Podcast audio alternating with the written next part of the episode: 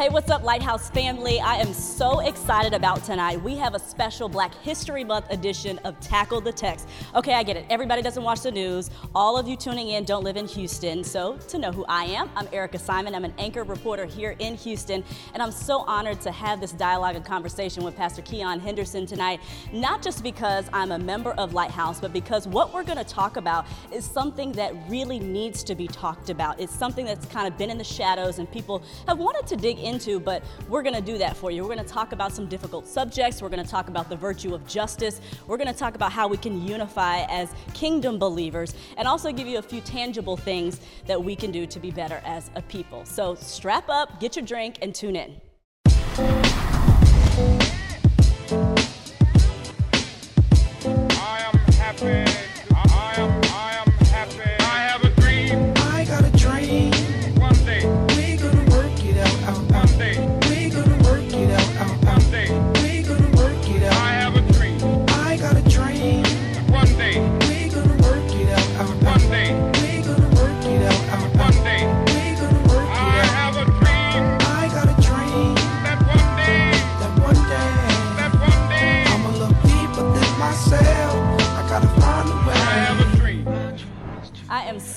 Honored to kick off Black History Month with one of my favorite people in the world, my personal pastor, Keion Henderson of Lighthouse Church. We're going to talk about a couple of different things over the course of the month that people have been wanting to talk about for a while justice, social justice, coming together as a people. But I really wanted to ask you, Pastor Keion, you know, why you decided to do this. Some churches and some pastors, they don't bother to touch the difficult topics. They're just like, you know what? Nope, let's stick to the Bible verses. Let's stick to this. Let's stick with what we know.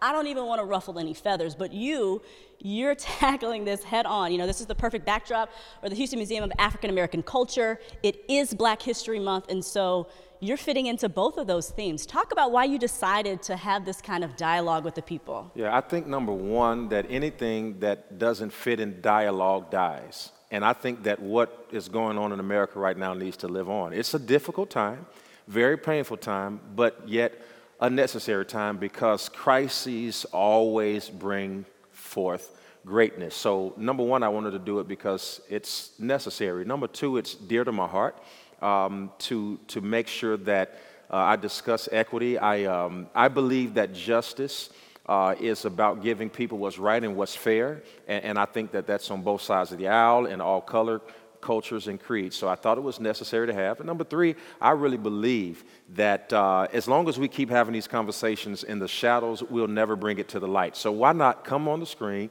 let everybody agree to disagree, or maybe perhaps we will say something uh, that will be um, evergreen for someone to change their perspective. And if we can just change the life of two, three, five people, we would have left the world a better place. So that's why I went after it.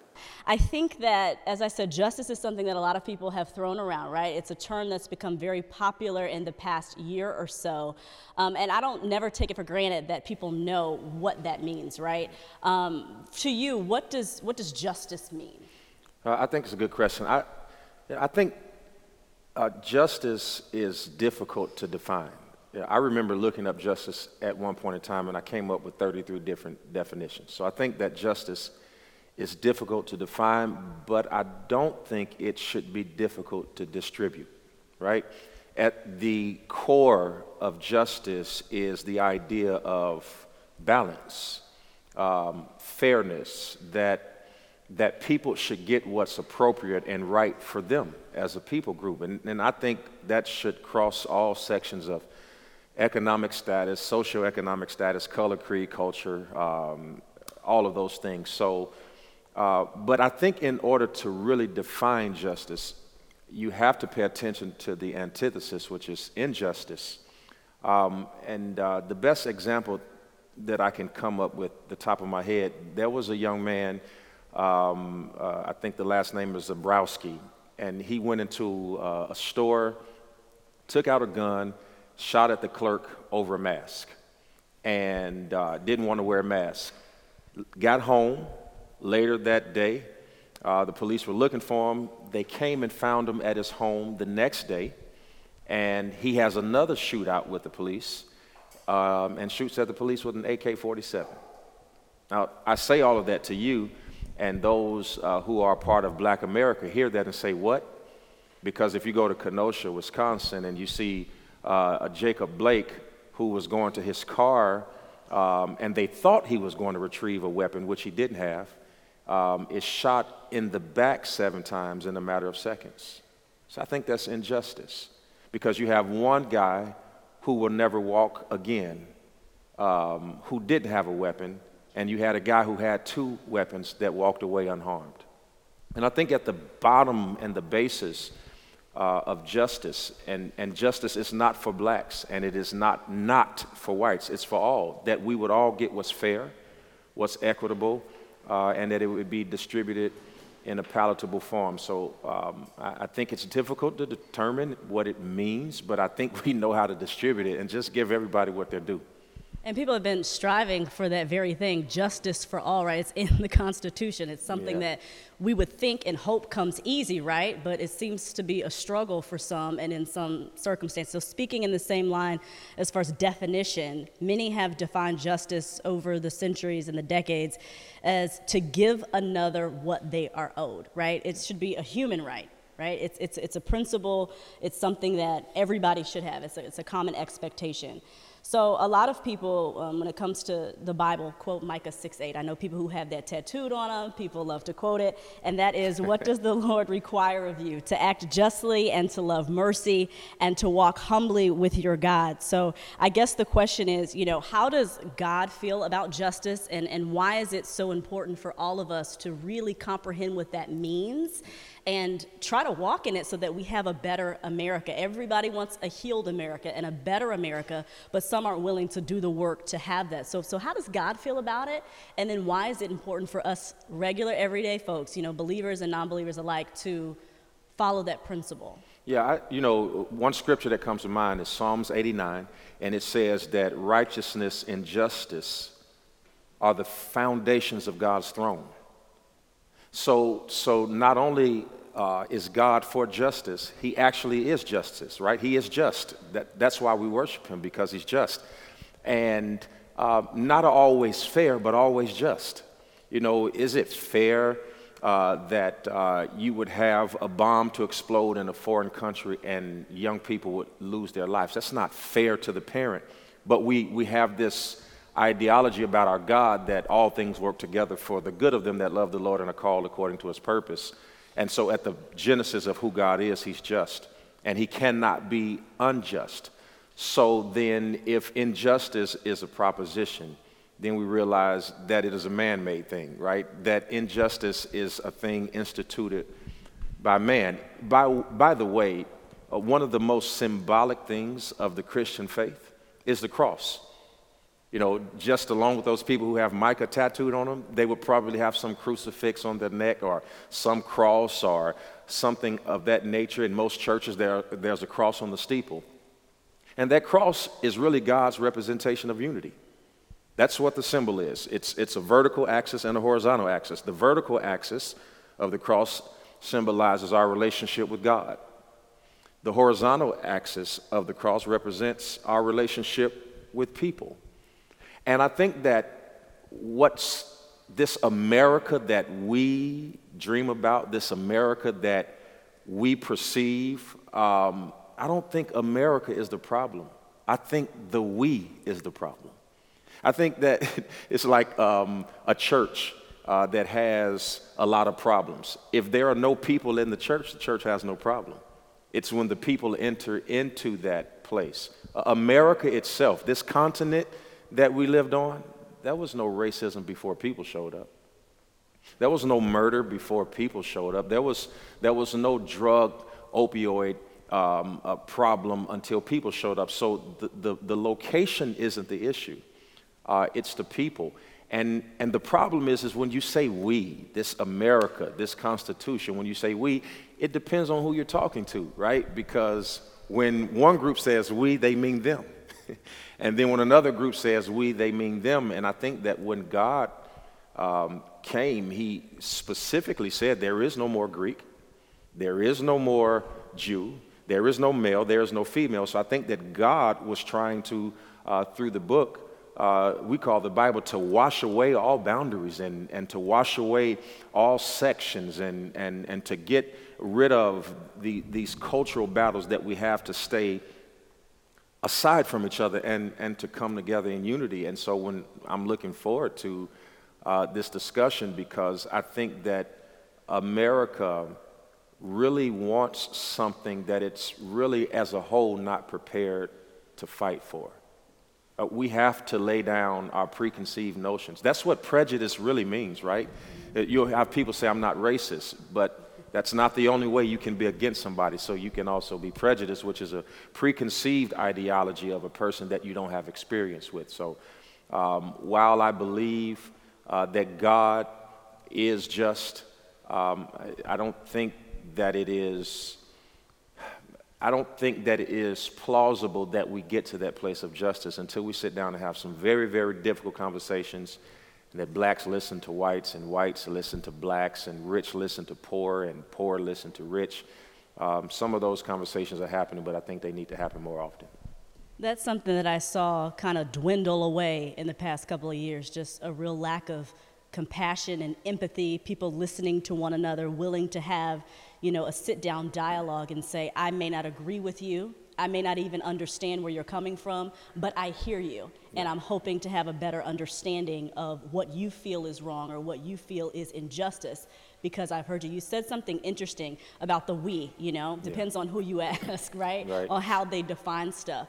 Um, why do you think it's so difficult for folks to think about the greater picture of their, their faith, their walk, right? We just immediately kind of just cower and go to what we're used to, right? Yeah. Like, I, I think the key is to really think about your relationship with the Lord, right? It seems easy enough, but why do you think we struggle with that? Because, you know, the evangelicals and the people who know what the word says, who know how God feels about things, right? It, it seems to still be a struggle. Is that just human nature? Are we just struggling with ourselves? Yeah, and, and I think what you bring into to, to the conversation is absolutely true. It's human nature and human frailty. Like we're flawed. Um, I said something not too long ago that um, people put a high price on what they think. So they believe that because it's in their mind that it has merit, that because they thought it, that it must have truth to it. Then you have to dig into what people are taught, right? Because a lot of these things that we're dealing with, such as racism, are concepts that begin in the homes. You know, nobody's born hating a, a, another group. Those things are taught. So it's, it still goes back to the we, you know, the, the us in America. And, uh, you know, I've got, I, when I was in college, I lived with two white guys and one other African American. So there's two blacks, two whites in the same apartment. And let me tell you, we could not be more different. We could not be more different. But because of basketball, we were centered around a common goal. And so there was no, uh, um, you know, white and black conversation in the townhouse that we had as scholarship athletes. It wasn't, uh, this, but we saw differences. So, for instance, when it was Christmas um, or, or Thanksgiving, we would be at our white friends' houses because their father and their mother and their siblings and their aunt and their grandmas would all be in the house. They wouldn't be able to come to our house because number one, it wasn't big enough for the people who lived in it, and number two, it wouldn't be big enough to bring people in. And there was no father there, and there was no grandmother there, and there was no traditions passed along. So um, I think that that most people are affected by their orientation.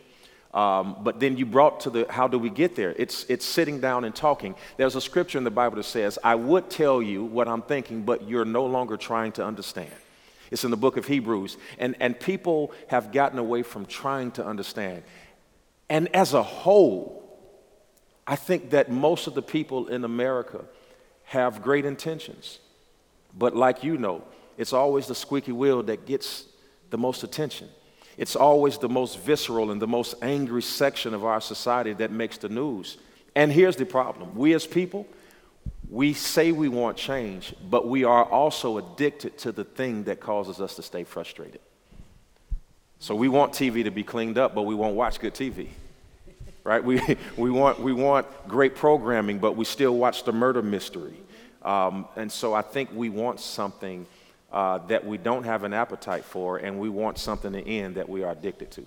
That's good. They say in the news business, you know, if it bleeds, it leads. You know, if it's, if it's drama, if it's, a, if it's a catchy headline, unfortunately, we know that's what people want. That's what they're going to click on, Yeah. you know? Um, let's just get real for a second. Um, why do you think some people get so frustrated at terms that have been used about justice this past year? Social justice, Black Lives Matter, so on and so forth. I mean, as a black woman, I understand what that means. To me, that's my black life matters too. If somebody does something like take it out unfairly, somebody should be held accountable, just like in any other circumstance. The justice system should be the same, right? But um, for some reason, some people get very upset with that. Um, talk about that. Why do you think um, people kind of retreat to fear or, or get upset about that? Why does that bother people so much, those types of phrases? Yeah, you know, they, they say that when we're born, we're only born with two fears. We're born with the fear of falling and the fear of noise. You have a baby. We talked about her uh, before we came on today. Um, and Ella would probably rub a pit bull's face where a totally grown person would see that dog coming and be totally afraid of it. I remember one time we were having um, a photo shoot several weeks ago, and uh, one of the ladies that I work with, Sarah, there was a cat that walked right in the door. Was it a black cat? it wasn't a black cat because if it was a black cat, all the black people would have got out. okay? Right? See, we Gotta were go, taught that. gotta go. And th- here you are. Here you are. You're, you're, you're talking about what we're taught. And although it's comical, Sarah. Now the room, Sarah's white. The rest of us are black. The guys who are taking the pictures are white. You, this is the truth. The cat walks in. All the black people say, uh-uh. I got uh, to go. I got to I don't go. know that cat like Everybody that. was going out. Sarah went and picked the cat up and took it back outside. And I just looked at everybody and I said, Don't worry about it, it's the culture. Don't worry about it, it's the culture. She wasn't afraid of it. But what you have to know about Sarah is she was raised on the farm. So, so a cat compared to a cow, right? What, what is a cat compared to all the other animals that she's raised? So she, she has a different orientation than we did because in our house, if we asked for a dog, number one, mama was scared of the dog. Number two, mama said it's hard enough to feed you. I ain't got time to be buying no extra food for another. I, uh, you know, so you, you've got that orientation. But, but more seriously to the question, why are people offended by words such as social justice or Black Lives Matter? Uh, This is my personal opinion. Everybody won't share it. The only people who are offended by justice are those who are already privileged. To those who are privileged, justice isn't necessary because they get justice everywhere they go. But for those who are the underdogs, the underserved, and let's, let's speak, since it's African American History Month, let's speak to the injustice of the education system uh, that has unfairly marginalized people of color. And, and I say this boldly without, and, and I think that anybody, whether you, you're, you're rich or poor, whether you're Protestant, Catholic, uh, a Baptist, I think that if you really look at the problem and could remove yourself uh, from your orientation, you could see that there are Ivy League schools where people of color are smart enough to get in, but because of the price tag, they'll never get in. And then you can have a rich family whose child is of a privileged class, not even smart enough to get into school, but because the parent can give an endowment, they can fill these schools, thereby get the better opportunities, thereby have the better education. And then you have opportunity zones and red lines, and you have all of these things in banks, and, and where public schools are funded by property taxes in neighborhoods where all of the properties are abandoned. So there's no money funding the school, which means there are no books to, to, to share with each individual student. And now you have students sharing books, and those books are missing pages. And you have teachers who are underpaid in those neighborhoods and underserved. That's not justice. That's not justice. Uh, that's injustice at its core. That, that, that banks won't lend to you if you're in a certain area, if you're in a certain district, and, and that opportunity zones have been int- introduced to the dialect uh, to try to service that, but that's a long term plan and, and it's difficult. Black Lives Matter. Do I agree with everything Black Lives Matter does? I will say here to you, Unequivocally not. But this, this, this world that we live in tends to not look at the bigger, bigger picture because although black lives matter, may be for some things I'm not for, they are actually for the one thing I am, and that's a black man. And I have to start there. I've got a black mother and I have black sisters. I've got a black daughter.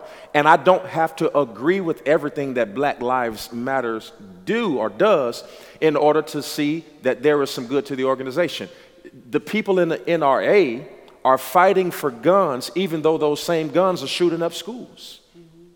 And what has happened is that we've, we've, we've segregated ourselves into party politics, and this is really the issue.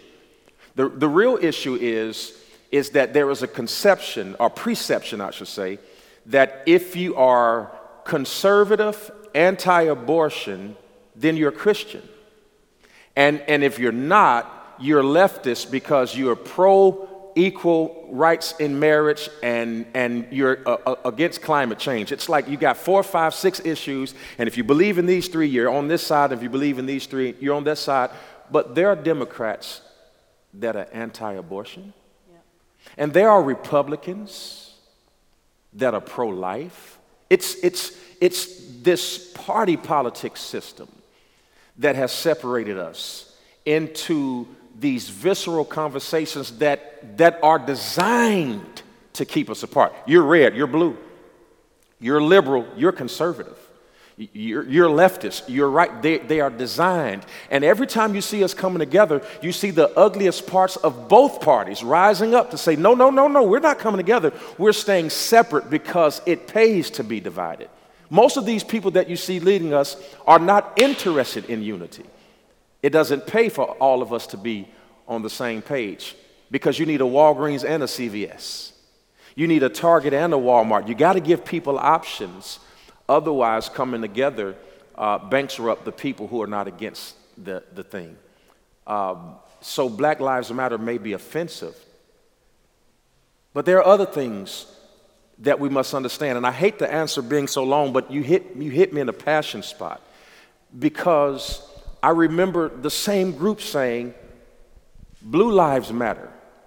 But when they stormed the Capitol, they killed two blue lives. So, were you for the police? Or were you just for them because you thought black lives were against them? It's, it's, it's the most crucial concept that if we think about it, that all people in pain congregationalize. Mothers against drunk driving, Alcoholics Anonymous, Drug Anonymous. When people are in pain, they congregationalize. And I will say this to anybody watching whenever you see a group in pain, this is not the time to judge them. People in pain don't need judgment, they need prayer. They need care. They need to be loved. So if, if police, police are in danger, then it is the responsibility for all of us as Americans to respond to that. If black people are in danger, then it is the responsibility. Why won't we do it? Because every time one of the fish are getting ready to disappear, everybody comes together. You have more people for whales than you have for black lives. It's amazing. So I think, I think that that, that the distribution of injustice has segregated us into a place where you can't say anything to anybody about anything or you're censored or, or, or you're canceled. But the truth is, is we need to have hard conversations. We need people who are unafraid. And I would say this to black people. We need to stop killing our leaders when the other side is trying to kill them as well. So you can say whatever you want about Donald Trump, and you can say whatever you want to about his politics. But you never saw a Republican break rank, break rank with him, not many, when he was in office. Yet the entire time, all black people kept canceling President Obama. And every time he says defund the police or not defund the police. So we kill our own leaders um, and, and we don't support them in, in wartime. So, long answer, uh, very passionate about it. We could have had this whole segment on my thoughts of that, but I'm going to let it go because um, I, I know how people are on the internet, and when they see this, the comments are going to come in, but I meant what I said. So I'll never forget this. Uh, I was a freshman in college at a predominantly white university, University of Missouri, and I grew up in, I would argue, a very diverse metropolitan area, Dallas. And so I had all kinds of friends growing up, all kinds of backgrounds, all kinds of religions. So my first week at the University of Missouri, this is part of the reason why I became a journalist. Kid you not, there was a girl who came by and she asked me, didn't know my name from Adam and Eve. She said, Have you ever seen a shooting? And I was like, Well, no. Have you? Anyway, time goes on, days go on. She comes up, she's like, Wow, I've never seen a black person with freckles. I'm like, Huh, that's another weird comment. My roommate had the door open. She comes by like a third day. She says, Oh, you have really nice things, like almost in shock. Long story short, I called home crying, telling my parents, I don't want to be here. Come pick me up. These people are strange. I don't know what they got going on in the Midwest. I got to get up out of here. My dad taught me a very important lesson that week.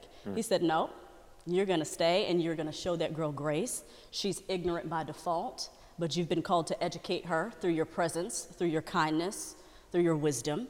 Come to find out, she was from a small farm town in Illinois, had never interacted with black people, never seen one, never went to school with them. So, as my dad said, unfortunately, she was ignorant by default. So, when we talk about some of these issues, right, the things that have plagued the black community, the things that have plagued minority communities, the real injustices and things that have kept us down for so long, I think the education system, you know, part of it is that they're not teaching, right? They, they don't, I think they call slavery now in the latest public textbooks in, in Texas migrant workers or something like that. Like it's not slaves. I'm like, what is a migrant worker? Is in somebody who gets paid? Like they didn't get paid.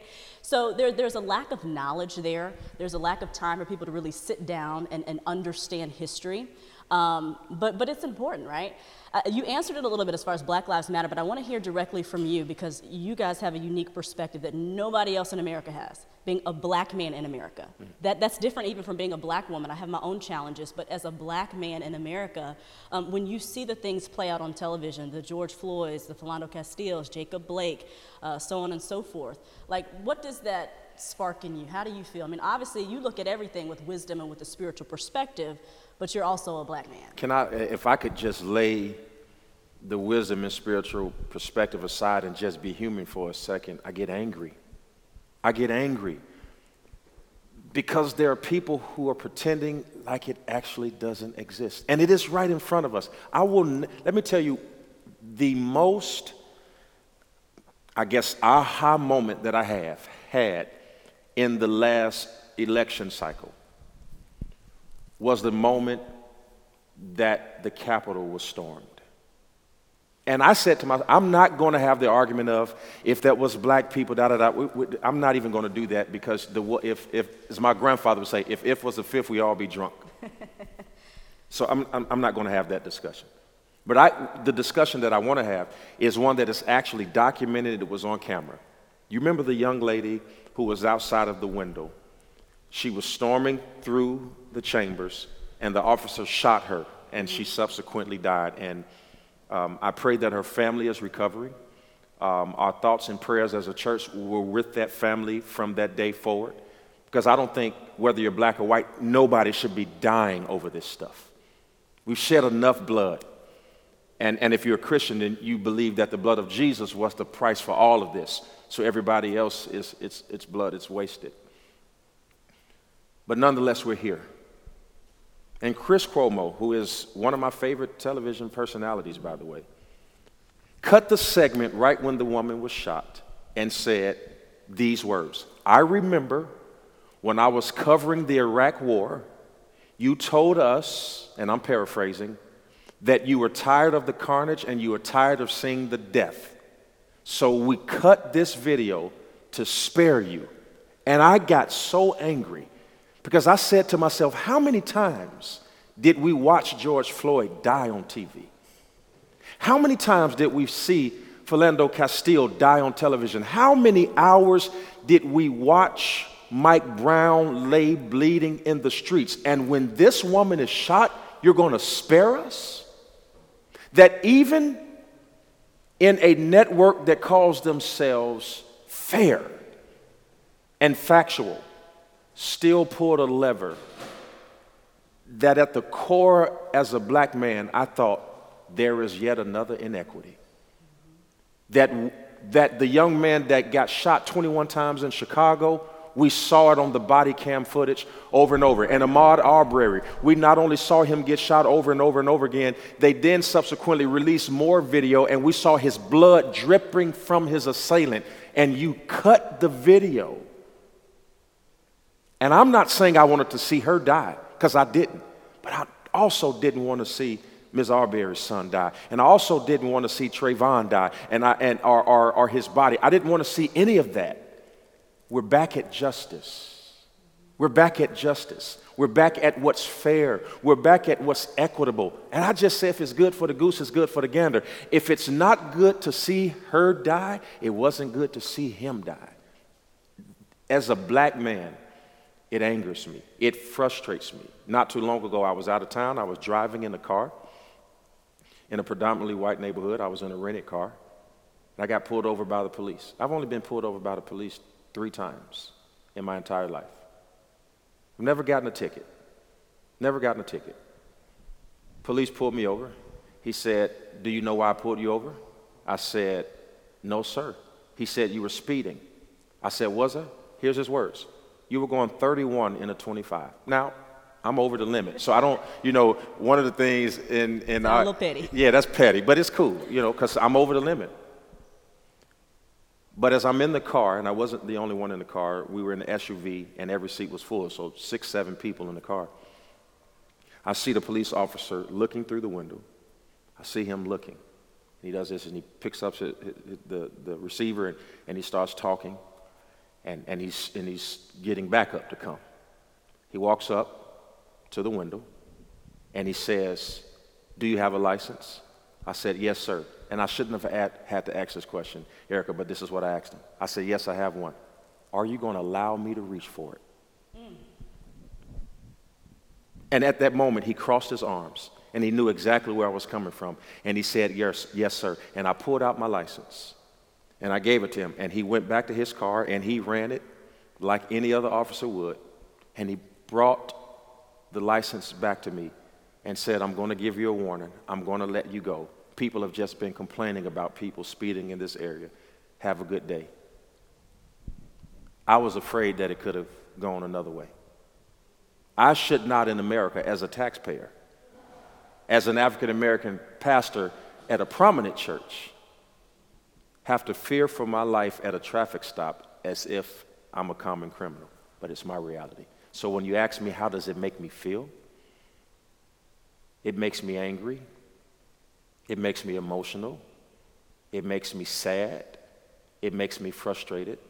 But because I'm a believer, I remain hopeful that one day we will live in a nation where we're not judged by the color of our skin, but by the content of our character. Hey, everybody, it's giving time. Give, and it shall be given unto you. Good measure, pressed down, shaken together and running over shall men give unto your bosom. One of my favorite scriptures in the Bible because it specifically lets me know that if I do A, God will absolutely do B. I believe that this is the season for you to absolutely not to have to worry about money problems. This is the season for you to live in the absolute truth that God will supply all of your needs according to his riches in glory. I'm believing for you to have a season of overflow. And I want you to connect with us today as we all get ready to give together so that God will be able to open up that window and pour you out a blessing you won't have room enough to receive. All of the instructions on how to do it are coming up on the bottom of the screen right now. This could be the day that changes the rest of your life. If you are faithful over a few things, you read it. God will make you ruler over much. Get ready for much. In fact, I need everybody to type it. Just type much. There you go. I see it coming through there. Say it again. Much. Shout it in your house. Wherever you are watching this, I want you to believe God for much and more. It is the Father's good pleasure that you would enjoy the benefits of the kingdom. As we go back to this conversation, I want you to go back to this conversation filled with joy, knowing that you're going to hear what we have to say but I want you to hear that small, still voice whispering in your ear, hearing what the Spirit is saying to you right now. It's your time to live in overflow. Check this out. That's something that so many people experience over and over again as far as traffic stops, as far as situations that make you say, here we go. Here we go again. Here we go. You already know what time it is. You know, it, it just it happens so frequently. Um, people tell me all the time. I have such a, a patience with some viewers and people who write on my social media pages. Obviously, we broadcast to all types of people, all kinds of backgrounds, and so if I post anything about anything, anything related to politics, race, anything, it could literally just be the headline. This just happened yesterday. No commentary, no opinion, and people are going nuts. And so, as I explained to some viewers recently, at the end of the day, if the leg was hurting, would the arm say, Why are you hurting? Absolutely. Get over it. What's wrong with you? Yeah. I'm pretty confident they work together because they're all the same body, right? They have compassion for one another. They know that once they get the boy back up and going, then the body can work better. And so that's how I explained it to somebody. In these injustices, in these divisions, in these differences, if we can start looking at it like that, I got your back, I don't understand it, I don't get it. I hear you. That's good. I hear you. I am your arm. You're hurting right now, so I'm gonna rally around you. If I'm hurting next week, I expect you to rally around me. That's what I would love to see a lot more. It's, it's, like, it's like the leg gets hurt, and then the attention goes to the leg, and the arm says, All arms matter. right? But right now, the arm isn't in danger. The leg is on fire and struggling. So, so if we could stop shifting um, so that everybody can be included in the conversation so that nobody's forgotten. Remember, I believe that justice is only offensive to people who are privileged. And that if we are Christians, if we are Christians, believers, that is not a thing that black people have the market cornered on because we have hymns and, uh, and, and we can shout and we can speak in tongues. Because I think there's ignorance to be had in every dialect, in every culture, in every color. I'm also tempted to say that as African Americans are pushing for justice, you can't do it at the cost of intolerance. That because an officer did something wrong, that every officer you see is now associated with that same behavior. It's like black people fighting the stereotype that because the robber was dark skinned and had braids, that because I'm dark skinned and, and I have braids, now you look at me differently. We don't want it, so we shouldn't issue it. Right? So, so there has to be fairness and equity and tolerance and dialect and understanding on both sides if we're ever going to do it. If we're ever going to do it. And, and I think that that's, I hope that that's where we're headed because I see some light at the end of the tunnel. How do we get to the point where we train ourselves or have these conversations with people who view things differently or see things differently? How can we just stop and say, wait a minute, Yeah. wait a minute, let me let me think about this a little bit differently, or let me just let me just hear what you're saying. How do how do we start training ourselves to do that? We have to, we, we may not be able to train ourselves to do it because it's hard to teach an old dog new tricks, but your father can teach you. So sometimes, you know, they say those who can't teach, if you don't have the ability to do it, teach your child to do it.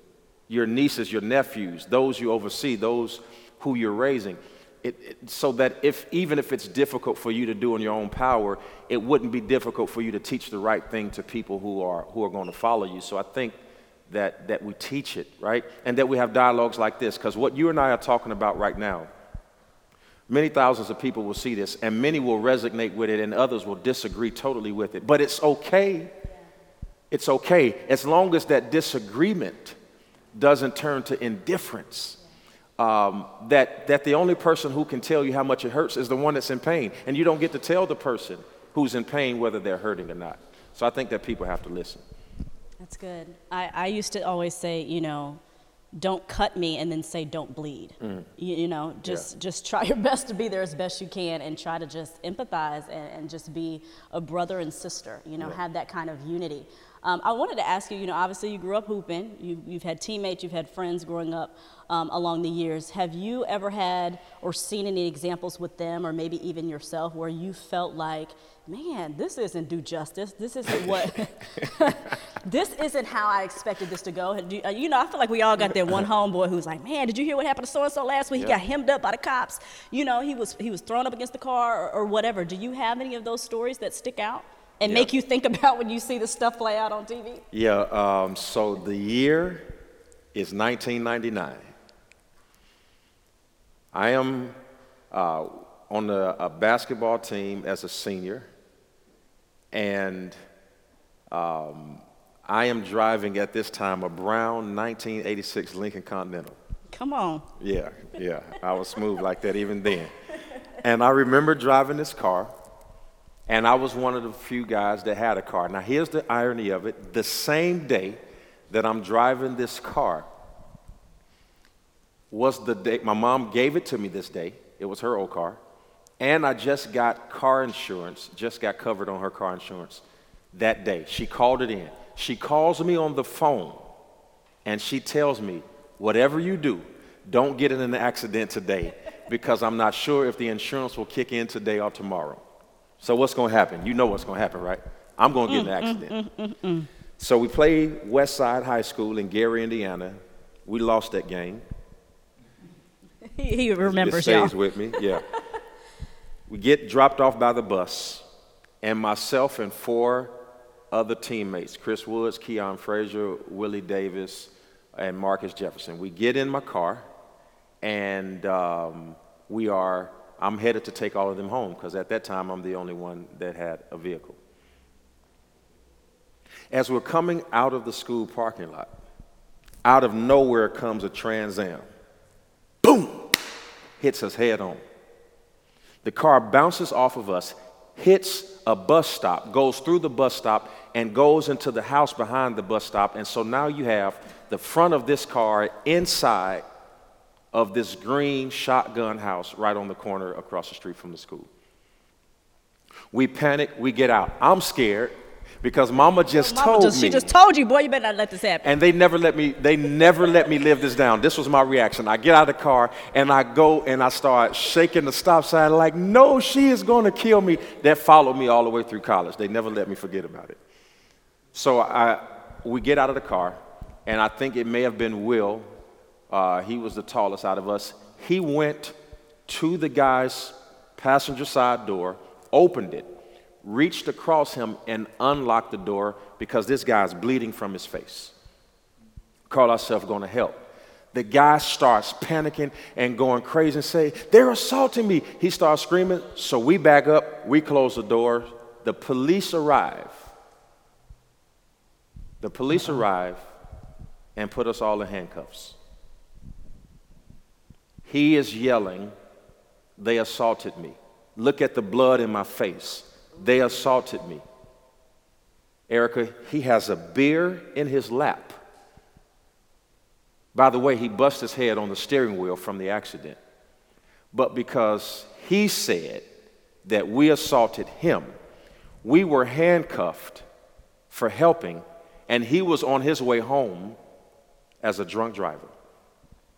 The only thing that saved us is my basketball coach just so happened to be driving up the street at the time we're being arrested.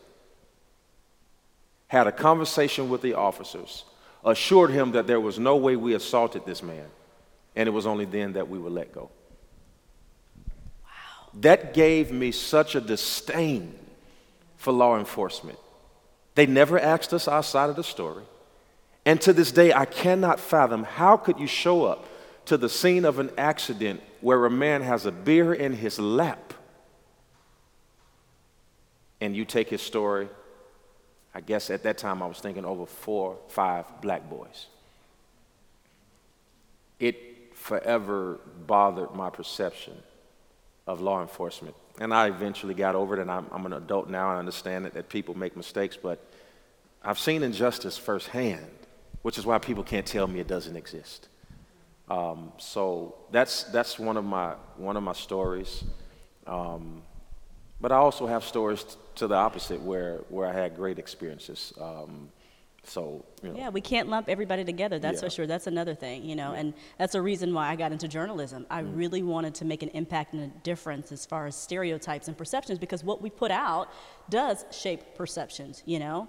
Um, I had an interview with a historian years ago talking about when all of this stuff was coming about Black Lives Matter and social justice and whatnot. And this is a, a white professor from Mississippi. He grew up in the South, he had his own notions, but he was also a scholar and stuck to the facts and stuck to what was on text. And so he told me that in order to really be able to understand the injustices and the racism in America, you have to get real and go to what it was at the beginning. Mm. And the truth and the matter is, African people were brought here and considered non-human. They were considered property. They were not considered. So we're talking about why there's two different justice, you know, situations because, you know, it's going to take a while to get past. They were never really considered human. At one point on the US Census, they weren't even marked as human beings, Yes. right? And so yes, centuries have passed, you know, but Jim Crow wasn't that long ago, right? There were still perceptions that, ah, well, the black folks aren't equal, you know, so it's going to take a while to get past that. So my next question to you is how do you intentionally go about um, you know, juggling or pastoring a very multicultural church, you know, different ages, different backgrounds, but also having that in your mind. You know what it is sometimes. You know that we still haven't arrived when it comes to racial justice, when it comes to social justice. How do you balance that? Well, you know, I think that's a great question. I'm privileged to, uh, to lead a multi ethnic organization. I don't respond to color, I just respond to pain. I, I, don't, I don't care what color you are. If you are hurting, I'm coming. It's documented. One of the first acts, uh, reaction to crises that I, that I had as a pastor here in uh, Houston was when the Boston bombing took place. Now, you know as well as I know, it wasn't a whole lot of black people in Boston running in no cold. You At know, all. We don't, you know, we don't go outside. Go the opposite way. Yeah, cold, yeah. too cold we, we don't run, and we definitely ain't going outside when it's cold. okay, at all. But we, we purchased prosthetic limbs for three families. I didn't know how expensive they were um, at the time. We didn't even have a church building. There was a pastor named William Jordan at Lyons Unity Church. It's a historic church here in Houston. We had to use his church. I um, combined our efforts with the uh, Interfaith Ministries. Uh, Elliot Gershenson was the president at the time, and we combined efforts with them, raised the money, uh, got these uh, families the prosthetic limbs for their children, and all of the families were white. And to this day, I've never met any of the families other than by letter. I don't respond to color, I, I just respond to pain. So, the way you lead a multi ethnic organization is just respond to hurt. That's what Jesus did. Uh, Jesus was, he was Lord to the Jew and the Gentile. It- it- whosoever will let him come, right? Um, we do a, um, an anti-hunger campaign every three months, and we feed at a minimum of 2,000 families. That's our goal. We don't care what color you are. If you're hungry, you're hungry. We give away 20,000 pounds of clothes every quarter. We, we don't care what color the skin is that the clothes cover. If you're naked, just come. We have a, a, a expo that we do, do during the resurrection season. We have about six or 7,000 people who come. And when I tell you they're Asian, Latino, African American, Caucasian, uh, uh, I, I met people from Indonesia, the Philippines. If, if you need respite away from the mundane, trivial trials of an everyday life, I have never cared what color you are. The way you do it is you respond to human need, irregardless of color or creed. And I don't need you to like me for me to love you. I think happiness, joy, and peace is an inside job, and it should never be outsourced to somebody's feelings about you. I'm sure I've put clothes on racists. I'm sure I fed somebody who was racist. I'm sure that through the one million items that our church gave away during Hurricane Harvey and the half a million dollars in cash and gift cards that we gave away during Hurricane Harvey, I'm sure somebody got something from us that didn't like black people. But my reward in heaven will not come as a result of what they did. It will be as a result of what I did according to what God told me to do. So I just run to pain. And I don't care what house is on fire, if it's a white house, a black house, an Asian house, a Native American house. I'm just going there to put the fire out and hope that everybody who lived in that house survived. And that's how I've always lived my life. You know, I think one of the beauties of mission trips, and you can attest to this, is that you know, people's lives are changed by you just loving on them. Yeah. You know what I mean? I remember my very first mission trip to Costa Rica. I speak a little bit of Spanish, but not enough to understand some of these little kids. And it didn't matter. You know, they just wanted to be hugged and picked Yeah. up and fed and loved, and I had plenty of that to give. You know what I mean? I think it's the same with, with justice. Mm. At the end of the day, if we're just covering folks and loving on them, eventually, hopefully, enough people will come around. That's very good, Erica. That is awesome.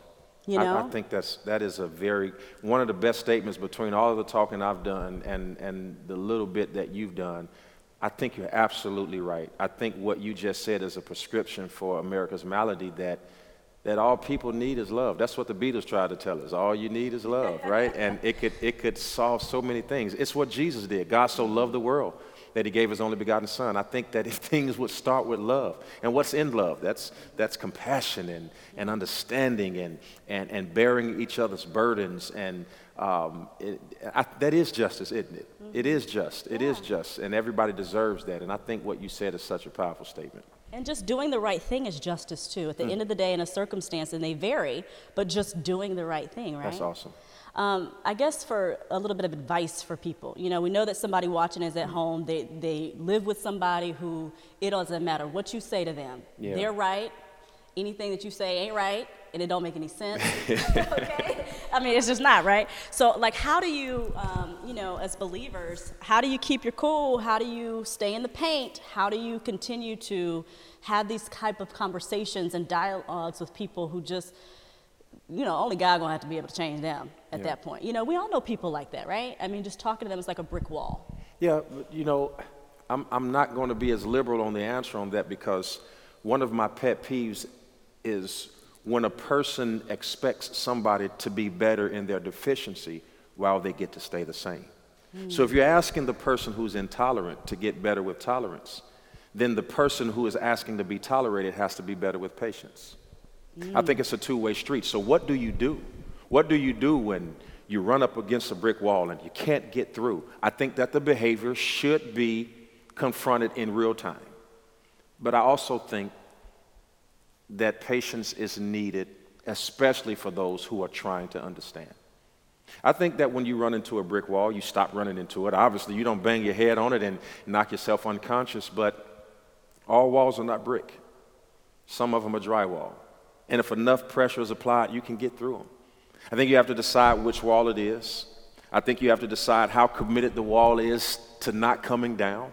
And I think that whenever you find a soft target, I think that whenever you find a little bit of empathy or sympathy, I think that uh, when people are trying to understand, and just because they don't walk away with the, the, the uh, conclusion that you started with, um, I think that when you find a person who at least tries to understand, I think you should be a little more patient there, and I think you should invest a little more time, and I think that you should give people time to come around. Uh, but just make sure that you don't turn around while you're trying to get them to come around. Yeah, you don't want to get kind of bogged down in their mess and, Yeah. and lose where you stand and, and, you know, what your point of view is, that's for sure. Um, one thing that is very profound and very prevalent in Scripture, God just wants us and respects people who do the right thing, right? Look at all of Leviticus. Look, I mean, He just wants us to do the right thing, and justice is that, right? Yeah. Doing what, giving people what they're owed. Correct. Um, kind of talk about that as well in terms of um, you know people understanding that. Because it, it's one thing I think it's become so cliche and so cool for everybody in their bio to be like I'm a Christian I'm a follower of the Lord I do this and we're not even taking steps to do some of the basic things that God wants us to do which is doing the right thing doing right by people giving them justice giving them grace giving them mercy showing them love you know in difficult circumstances um, talk a little bit about that. I mean, it's, it's clear God wants us to do the right thing, and justice and giving people justice is one of them. There's an old song written by the Jars of Clay that says, We are one in the Spirit, we are one in the Lord. And together we pray that one day we will be restored and they'll know that we're Christians by our love. They won't know we're Christians because we were Black Lives Matter. They won't know we were Christians because we believe in pro life. They won't know we're Christians because we defended the Second Amendment. They won't know we're Christians because we fought for equal rights in marriage. They won't know we're Christians because we were Baptist or Protestant or Episcopal or, or uh, Church of God in Christ or uh, it, it, who cares? They will know we're Christians by our love. That, that's the only definition that we have. And in love is tolerance, and in love is care, and love is patient. Paul said it. Love is kind. Love is not arrogant. Love is not puffed up. It keeps no record of wrong.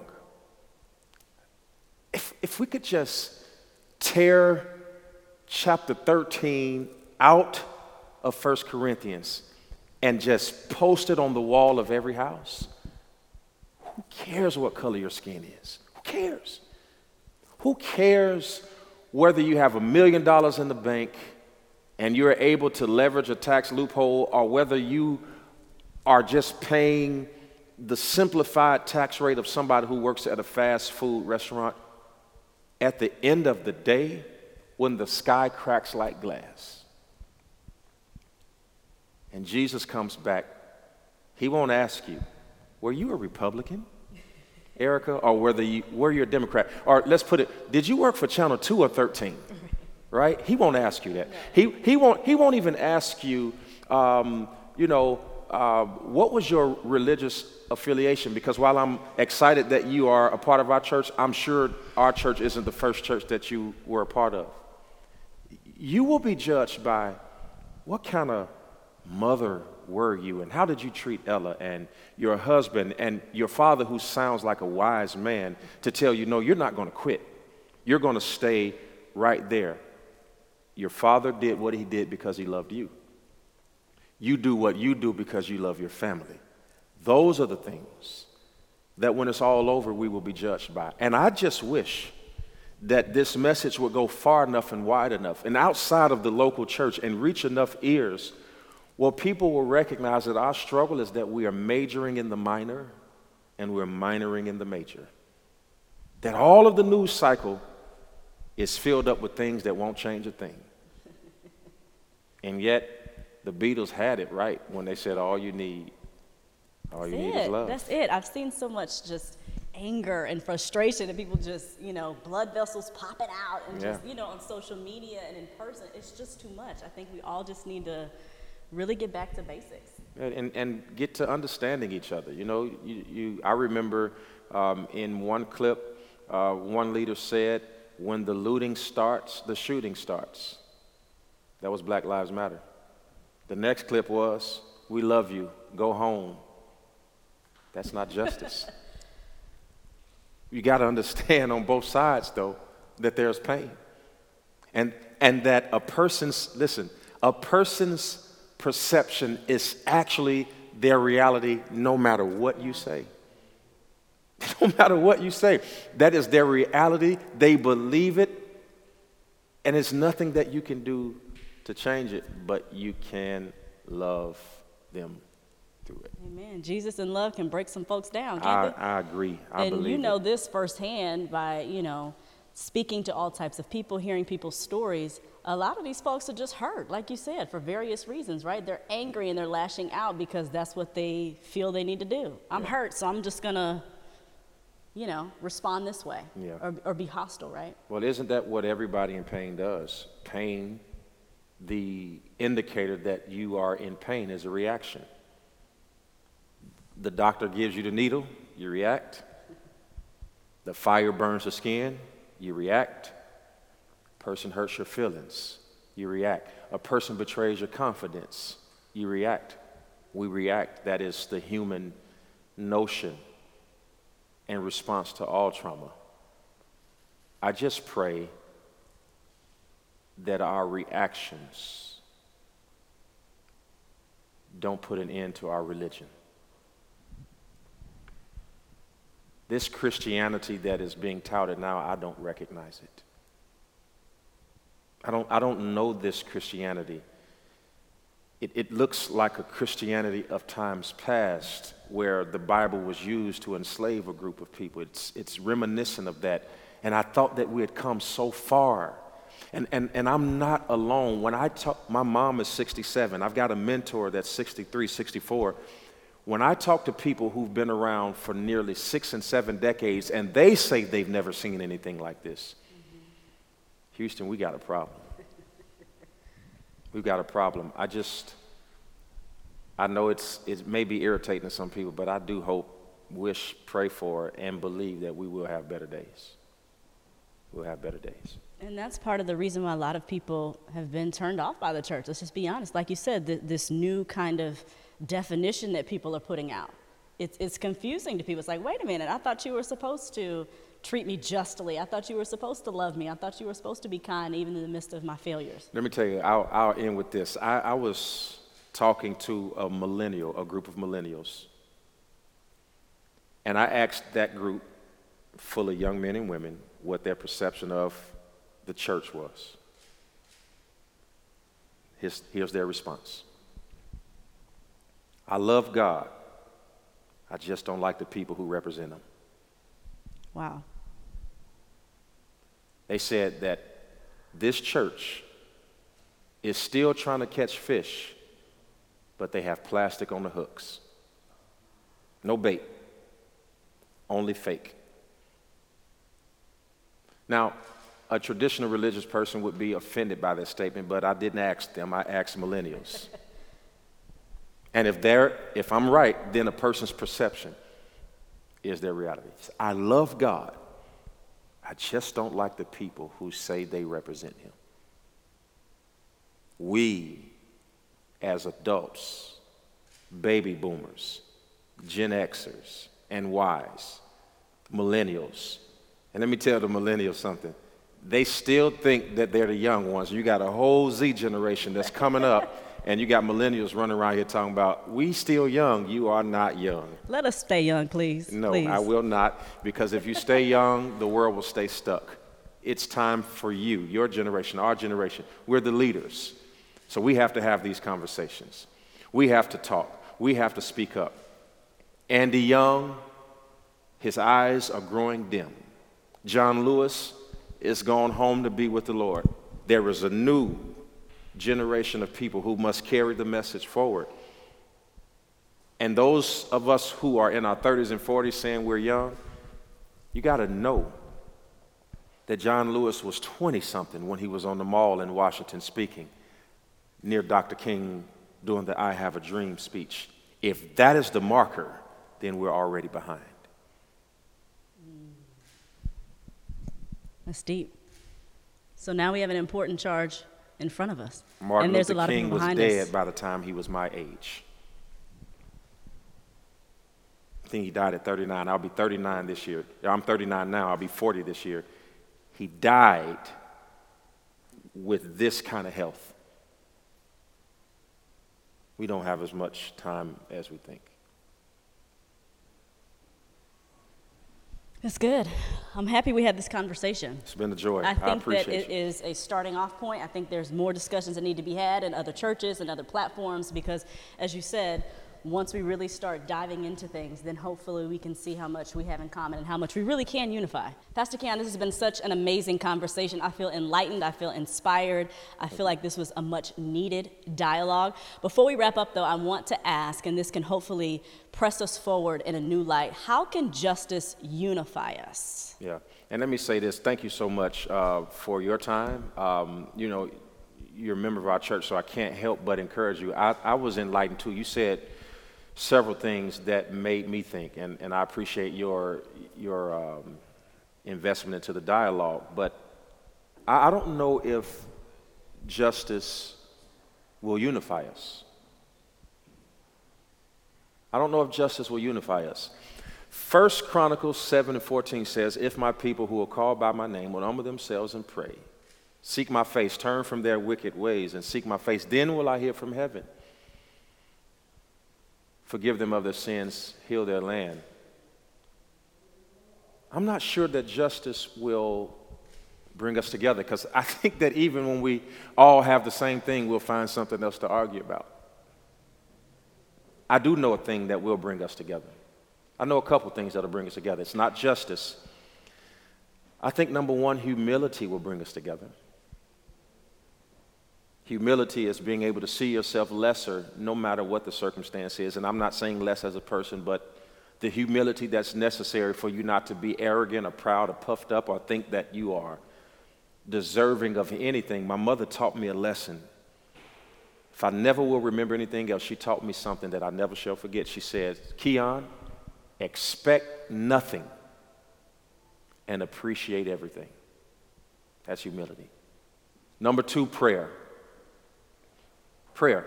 The effectual, fervent prayers of the righteous availeth much. And we don't have enough prayer. They, they, they try to remove it from the schools, but the great thing about prayer is it doesn't have to be audible. It can be inaudible, and you can pray in your heart sitting right in front of a person who can suspend you if they find out that you're praying. And I'm so glad that God understands silence, that He can hear our hearts, and that we can speak from within, and God can hear us. My prayer and my hope that while we seek justice, that we don't do it at the expense of remaining humble, steadfast, and prayerful. That's my answer to the question. What's up, guys? We thank you so much for watching this message. Be sure, if you haven't already, check out the box below, and these are instructions on how to give. Also, if you just don't know where to go, where to turn, who to turn to, if you feel connected to this church, if you feel connected to our pastor in this ministry, be sure to also look down below on how to connect with us and to just join us every single time that you see us on Sundays or Tuesdays, whatever worship service that we may have. And I also want to take this thing out with a prayer for you guys. We pray that this word penetrates your heart. May the blood of Jesus be with you all the days of your life. Everywhere your feet shall tread, he will be with you. We thank you again for watching us, and y'all have a good day.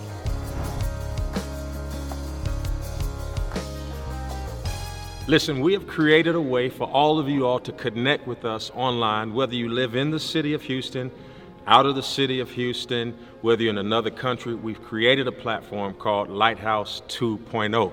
And it is nothing more than my way of connecting to you wherever you are. So, right now, they're getting ready to put a link up on the screen, and you're going to be able to go to that link, to that place, and say you want to be a part. Come check us out. We got a lot that we've given, and we got a lot more for you. I cannot wait to see you at oh. 2.0.